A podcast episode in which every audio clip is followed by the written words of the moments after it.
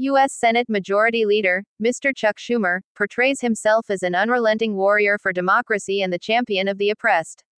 But in his narrow perspective, in which maintaining his and his party's political power appears as an overriding value that trumps all other values, he does not seem to realize that he confuses things that the majority of the American people do not.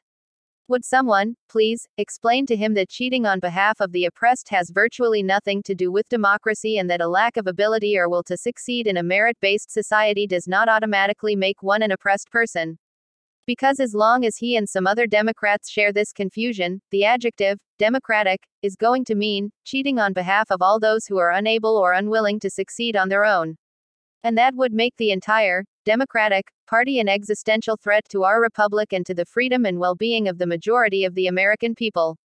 Schumer also showed confusion about Senate Bill S.1, disingenuously titled, For the People Act, which attempts to perpetuate what the self styled Democratic Party and its operatives have been doing for many decades now, facilitating election fraud that benefits the party in its vigorous power grabs. The bill, among other things, will build upon the Democratic experiences of the 2020 elections in which a lack of adequate voter identification, breaks in the chain of custody for mail in votes, and widespread cheating during vote counting and tabulation led to Democrats achieving narrow victories of highly questionable legitimacy.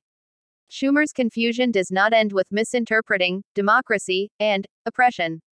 He also seems to confuse Western ethics with the rule that sometimes the end justifies the means.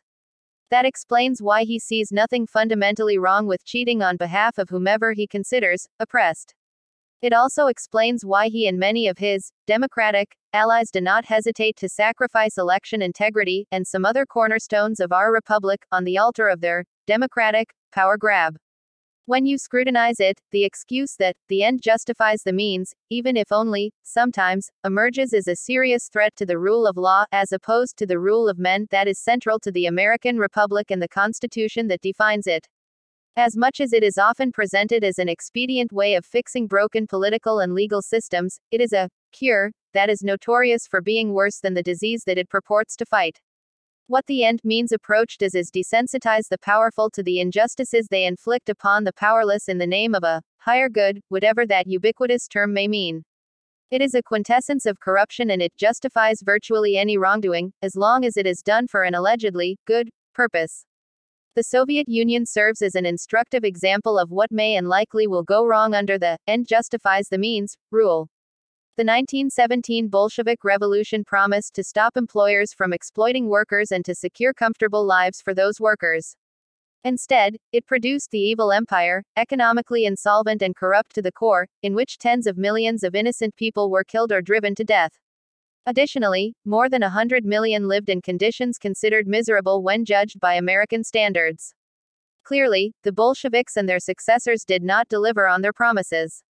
It's easy to see that their commitment to an end justifies the means philosophy, with communism as the justifiable end, was the root cause of the reign of evil that their good intentions unleashed. Indeed, the very definition of a socialist revolutionary is an individual who gave himself the mandate to break all the rules in order to dispense social justice, an approach that presupposes the overriding validity of the end justifies the means rule. The Soviets, by which term I mean the members of the Soviet Union's ruling party, were notorious for adhering to the end justifies the means rule. They began by confiscating property from some individuals, based on the assumption that these individuals deserved to lose it, and redistributed the property among others without bothering to determine if they deserved to receive it. They replaced the presumption of innocence, a legal doctrine, with the infamous, better the 10 innocent people should suffer than one spy get away. When you chop wood, chips fly. They relentlessly persecuted their critics and adversaries, millions of whom ended up in gulags where all prisoners were forced to perform hard labor in harsh conditions that, in comparison, would make an American cotton farm look like a vacation resort. And, surprise, surprise, the Soviets instituted the rigged election system that made it impossible for their people to vote the Soviets out of their positions of perpetual power. After all, they were the party that could do no wrong, or so they insinuated.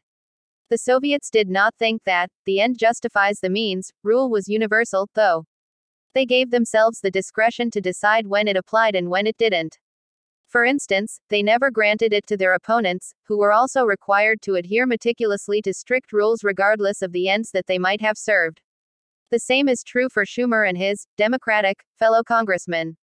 When hordes of rioters vandalized, burned down, and looted under the pretext of protesting a criminal suspect's death while in police custody last year, Schumer and his many congressional colleagues kneeled for several minutes in solidarity with the protesters.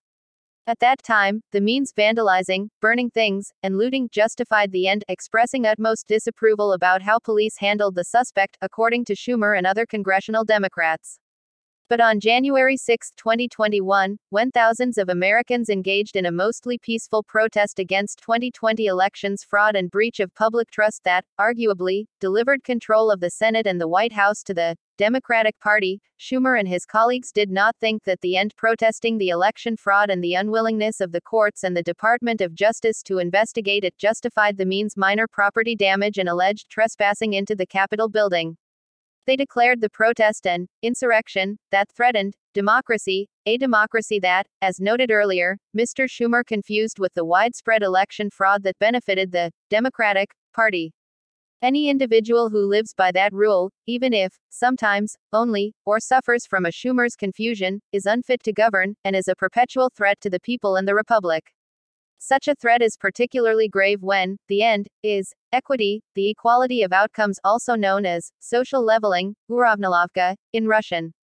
The history of the Soviet Union and the atrocities that were committed there in the name of the greater good should be enough warning against following that dangerous path in America.